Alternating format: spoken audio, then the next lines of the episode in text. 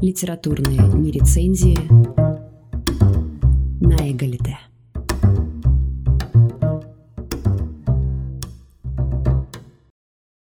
Книги, которые забыли, не всегда перестают быть актуальными.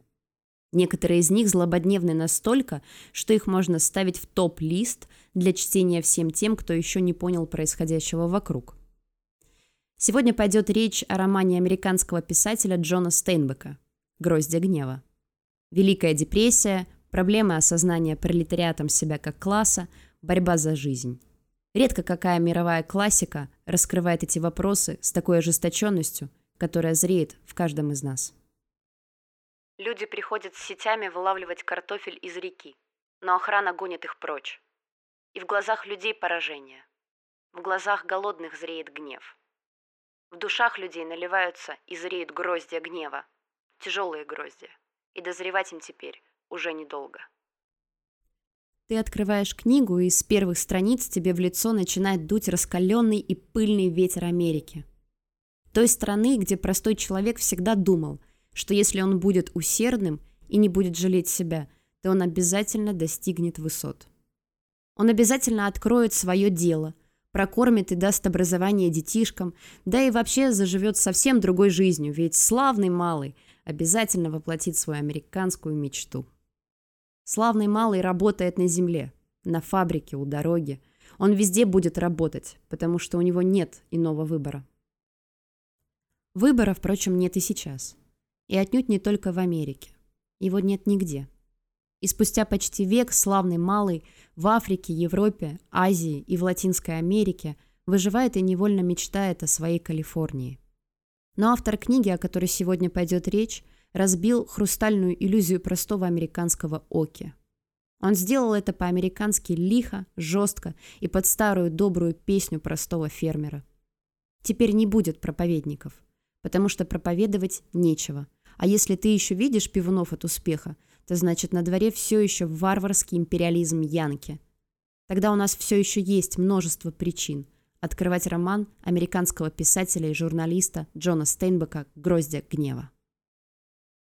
Основой книги стали отнюдь не фантазии автора, подкрепленные историческим ландшафтом Великой депрессии в Штатах, а вполне конкретная поездка писателя летом 1936 года – Тогда Стейнбек собирал материал для серии статей и очерков, объединенных названием «Цыгане периода урожая».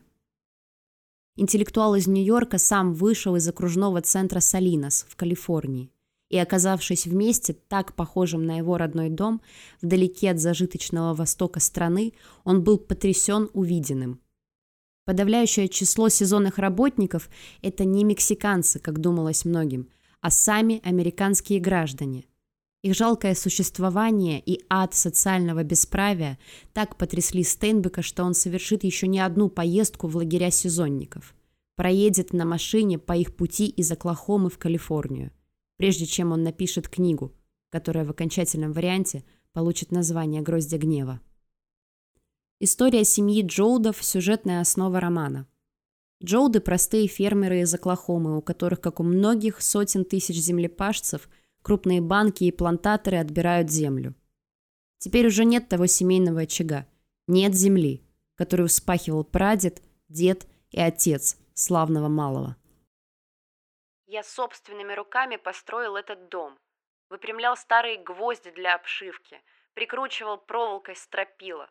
Дом мой. Я сам его строил. Только попробуй его зацепить, я стану у окна с ружьем. Только попробуй подъехать поближе, я тебя пристрелю, как кролика. Но вчерашний сосед, доедая свой сэндвич, все равно заводит трактор, и от дома ничего не остается. Соседу же тоже надо кормить детей, а за эту работу дают три бакса в день. Да и работенка постоянная. Так это похоже на слепую логику наших сегодняшних сограждан, для которых нет кризиса – если есть что жрать и где срать. Нет кризиса, потому что в мой огород еще не приходят банковские агенты и вооруженные плантаторами отряды с факелами. Эти граждане слепы и глупы. Они верят в российскую California Dreaming. Благо с Москвой у России пока безвизовый режим. Наших детей учат в школах финансовой грамотности. Впаривают им на днях карьеры основные принципы успешных людей. Неудивительно, если потом условный соседский мальчишка придет и по твою душу. Потому что работа стабильная и 3 бакса в день платит компания. А ведь он не идиот, а финансово грамотный лидер по жизни. Весь роман – это долгий и тяжелый путь обнищавших работяг и их семей. Старые подержанные автомобили, в край заполненные пожитками, подобно ручьям, соединились в огромной реке, устремленной на запад, туда, где, по слухам, можно все еще найти работу, кров и пропитание. И все поедут по трассе 66. Эта трасса неоднократно встречается в творчестве американских левых. Чем тяжелее становится путь, тем меньше места, куда они едут, кажется им райским садом. Тем больше люди начинают понимать, что их горе не просто личное дело каждого, а то, что это общее, огромное горе. В Калифорнию или еще куда-нибудь. Мы как барабанщики на параде. Поведем за собой наши обиды, нашу злобу. И настанет день, когда все армии озлобленных пойдут по одному пути. И они будут шагать в ногу, и поступь их будет грозной. В одной из глав Стейнбек выводит вполне недвусмысленно понятие солидарности и взаимопомощи. Силы объединенного класса, которые будут страшить тех, кто владеет жизненными благами. Вы, кому ненавистны перемены, кто страшится революции, смотрите. Вот точка, в которой пересекаются человеческие жизни. Разъедините этих двоих мужчин, Заставьте их ненавидеть, бояться друг друга, не доверять друг другу. Ведь здесь начинается то, что внушает вам страх. Здесь это в зародыше, ибо в формулу «я лишился своей земли» вносится поправка. Клетка делится, и из этого деления возникает то, что вам ненавистно. Мы лишились нашей земли. Вот где таится опасность, ибо двое уже не так одиноки, как один.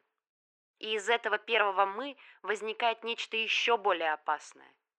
У меня есть немного хлеба, плюс у меня его совсем нет. И если в сумме получается у нас есть немного хлеба, значит все стало на свое место, и движение получило направленность. Теперь остается сделать несложное умножение. И эта земля, и этот трактор наши. Джон Стейнбек не понаслышке знал, что такое эксплуатация человека человеком. Для него это не пустой политэкономический термин, а реальная боль и ужас людей, находившихся в полурабском положении. Он видел собственными глазами гроздья гнева, годов Великой депрессии, которые стали временем ужасающей нищеты и безработицы. В описании условий труда Стейнбек четко очерчивает классовые противоречия. Если бы вам, владельцам жизненных благ, удалось понять это – вы смогли бы удержаться на поверхности. Если бы вам удалось отделить причины от следствий, если бы вам удалось понять, что Пейн, Маркс, Джефферсон, Ленин были следствием, а не причиной, вы смогли бы уцелеть. Но вы не понимаете этого. Ибо собственничество сковывает ваше «я» и навсегда отгораживает его от «мы». Потребность рождает идею, идея рождает действие. Полмиллиона людей движется по дорогам. Еще один миллион охвачен тревогой. Готов в любую минуту сняться с места. Еще 10 миллионов только проявляют признаки беспокойства. Стейнбек показывает, какой тяжелый нравственный и этический выбор проделывают члены семьи Джоудов, чтобы уберечь себя и попытаться сказать это громогласное «мы». Люди, доведенные до отчаяния, способны на многое, чтобы сохранить свою семью.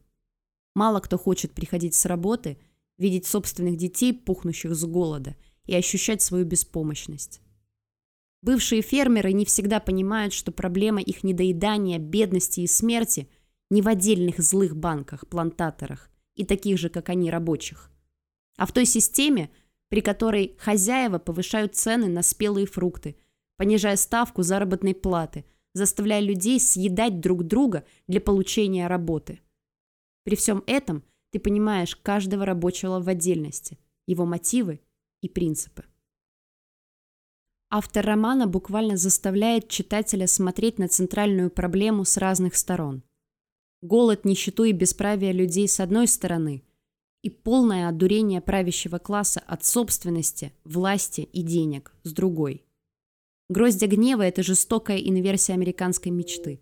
Суровая история о том, как рушатся семьи, погибают люди и умирают от голода дети из-за ненасытной жадности, финансовых преступлений и наглости корпораций в капиталистическом государстве. Немногие произведения американской литературы могут сравниться с «Гроздями гнева» по эмоциональному накалу, экспрессивной мощи и силе воздействия на читателя. Эта книга, написанная в 1938 году и опубликованная в 1939, жестоко, актуальна и злободневна. Современные буржуазные государства планомерно отнимают у нас социальные и политические права, бесконечно проворачивают колесо насилия – всякий раз снимая с себя ответственность. Идеологический елей, которым сдабривается такая хищническая политика, смывается напрочь честной литературой. Стоит почаще брать с пыльных полок подобные книги, представляющие собой реквием по всем возможным сортам человеческих иллюзий. В этом мире есть и другие книги, кроме «Капитала». С вами были литературные нерецензии на Эглите.